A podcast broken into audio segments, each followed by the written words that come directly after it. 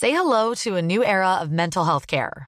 Cerebral is here to help you achieve your mental wellness goals with professional therapy and medication management support. 100% online. You'll experience the all new Cerebral Way, an innovative approach to mental wellness designed around you. You'll get a personalized treatment plan from a therapist, prescriber, or both in a safe and judgment free space. Your cerebral therapist or prescriber will outline a customized plan with clear milestones along the way so you can get to feeling your best. With Cerebral, you're not alone in your mental health journey. We're here to empower you to live a fulfilling life. So take that first step towards a brighter future and sign up today at cerebral.com slash podcast and use code ACasts to get 15% off your first month. Offer only valid on monthly plans. Other exclusions may apply. Offer ends July 31st, 2024. See site for details. We move now to a tale of spies and espionage and wallabies because a team of helicopter based hunters in the wide open plains of Canterbury were able to locate and destroy 18 pest wallabies in the space of one week. And their method was GPS collaring just a handful of these wild wallabies, which would then lead the hunters to larger groups. It is stone cold. Gavin Udy is the project delivery specialist for national programs at the Otago Regional Council. I spoke to him earlier this evening and I began by asking him where this high tech idea came from.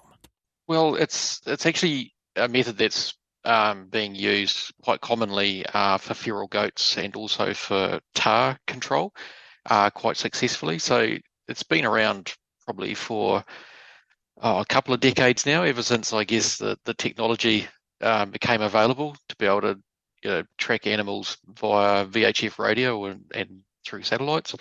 Um, and it's something now that we're, we're looking to use on wallaby. And so, how does it kind of work? The, the, these wallaby, you, you, you, catch the wallaby, you tag it, uh, and then you just sort of let it go back out and do its business, and hopefully it will return to its its other wallaby mates, pretty much. Yeah, essentially. So, um, so these wallaby, they were they were actually uh, captured from an area um, where there was uh, quite a high density of wallabies, um, and then uh, with ten of those wallabies, we attached satellite uh, transmitter collars to them, which were able to sort of uh, um, take GPS locations of where the wallabies were, and then we released them into areas through parts of South Canterbury where there is quite low numbers of wallabies.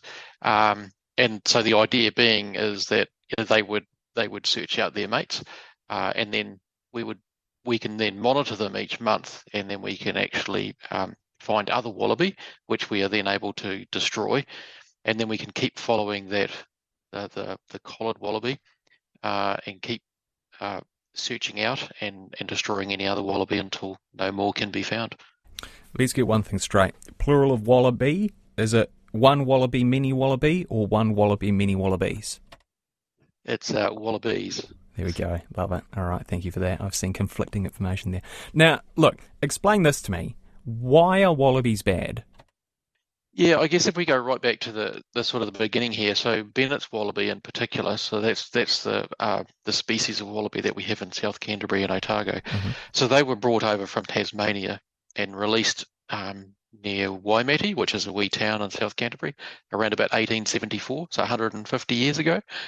Um, and since then, their numbers have grown quite significantly, and they've become quite a major pest in that area. And there has been um, various attempts at at controlling them, um, some quite successfully. But in the last 20 years, um, they, have managed to spread um, further into uh, parts of South Canterbury and also into Otago as well, where they've actually um, managed to establish themselves and start breeding and, and, and continuing to spread. So, the, in terms of their impact, though, you know, they have the potential to have a significant environmental and economic impact on New Zealand um, due to their, you know, they, they foul pasture, damage fences, they compete with sheep and cattle and, and livestock for food. They can destroy agricultural crops and forestry plantings and prevent native forest generation. So they, they have quite an impact on the environment. Um, and if left unchecked, uh, they could spread across a third of New Zealand in the next 50 years. Um, and that, that cost, that economic cost, is uh, would be enormous. Um, it's estimated to be, it would be around about eighty-four million dollars a year in 2025, um, and that number would just keep growing if we didn't uh, do something about it. They were brought in for sport, Gavin, by Governor Governor Grey, George Grey, Sir George Grey, in the late 1800s. My goodness me, the things that we do for sport. I know. Just outrageous. Um, now, you, you you mentioned that the sort of the logic behind this was, you know, GPS collaring, and then hopefully the wallabies will go and, and, and hang out with their mates. Is that a thing that wallabies do? Are they herd creatures? They tend to congregate together, do they? Well, they're moderately gregarious, um, which which means they are a, um, a, moderately social animal, um, and they do they do feed together and they do at times congregate together. So there's both the social behaviour aspect of it, but there's also the breeding behaviour as well. Mm. So obviously these things need to mate. So you know they're also mm. um, actively uh, searching out each other. You know during during certain times of the year.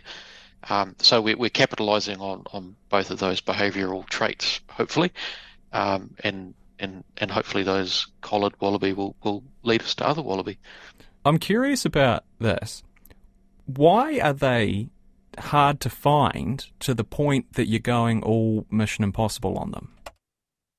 Yeah, so in, in parts of South Canterbury and Otago, we've we've been quite successful at actually controlling them, um, but but the tools that we've got we're, we're really developed for, for controlling uh, um, high numbers of wallabies. And so I guess with any sort of pest control, you, need a range of tools to be able to actually successfully reduce numbers and then ultimately eradicate them. Mm. It's it's like tools in a toolbox. You know, you, you, one tool won't do everything. So it's about having um, well this technique is about developing a new tool mm. whereby where we where when we've got wallabies in really low numbers in these big landscapes in, in South Canterbury and Otago, uh, we can actually um, um, use it to actually find other wallaby. At the mm. moment, um, we've got people and dogs out there uh, searching these these these areas, Big and it's hugely labour intensive. Yeah, yeah. Um, and so the the way I like to think of it is that if we put the put a collar on a wallaby, it, it can go out and find its mates twenty four seven. Whereas right. whereas we're only out there potentially, you know, uh, during daytime and um, Monday to Friday. Uh, yeah, and the wallabies don't respect uh, business hours. No, that's totally fair enough. Do you think um, the wallabies know that they are being used as double agents? I don't think so. Um, I don't know that anyone's told them, uh, and they seem to be just behaving uh, completely normally and uh, moving around and getting on with their business. And so, what happens? When, how do you what, when you know where a wallaby is? When you know where a wallaby is, and you think, okay, okay, it's time. It's time to go check up on this fella and see see if he's hanging out, having a party.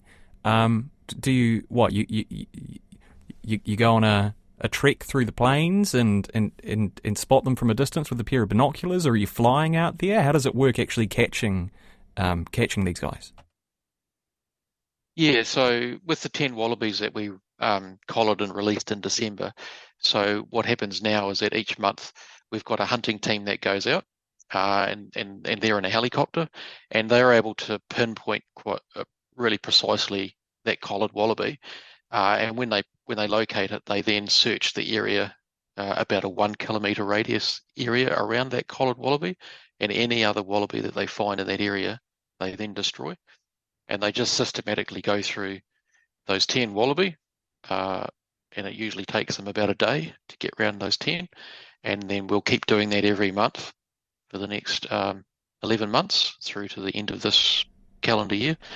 Uh, and then we'll be then we'll look at the data and we'll see whether this technique is um, as good as we hope it is. Those those wallaby must be absolutely baffled by this. They must be thinking, how are these bloody guys finding us? How do they keep finding us everywhere? My God, do we smell or something? Yes, um, I'm not sure if the wallabies um, develop um, complexes or not, but uh, maybe I'm um, Yeah, anthropomorphizing these wallabies a little bit too much. Um, and when you when, when you talk about the idea of destroying wallabies, uh, I take it it's not you know taken to a farm somewhere in some idyllic area and allowed to roam free in a cordoned off um, uh, piece of land for the rest of its natural life.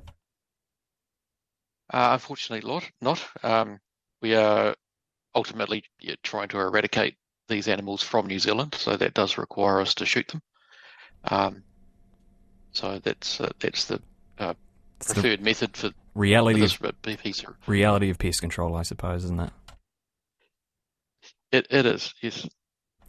And I mean, you're with the Otago Regional Council, as I mentioned in the intro, but this is very much a coordinated effort between a bunch of different councils and different groups, isn't it? Because as you mentioned before, this is something that could really affect um, you know, the whole country if it's allowed to spread out of control. That's right. So Otago Regional Council is, is leading this piece of research um, in conjunction with the Tipu Mātoro National Wallaby Eradication Program. So that that's a program that's led by MPI, uh, and we're also working with our neighbouring council, which is Environment Canterbury. So we're working together uh, to to undertake this research, um, and with, with, with all parties contributing sort of towards the effort.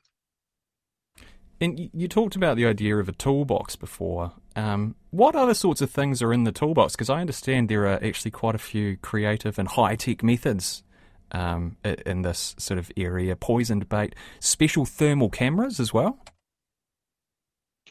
Yes, that's right. So thermal cameras are something we use uh, quite often uh, out of helicopters, particularly. Um, so it's it's a really good method of being able to to detect a heat signature of an animal, and it's really good um, during the winter months and the cooler months because uh, those heat signatures really stand out um, in in these areas.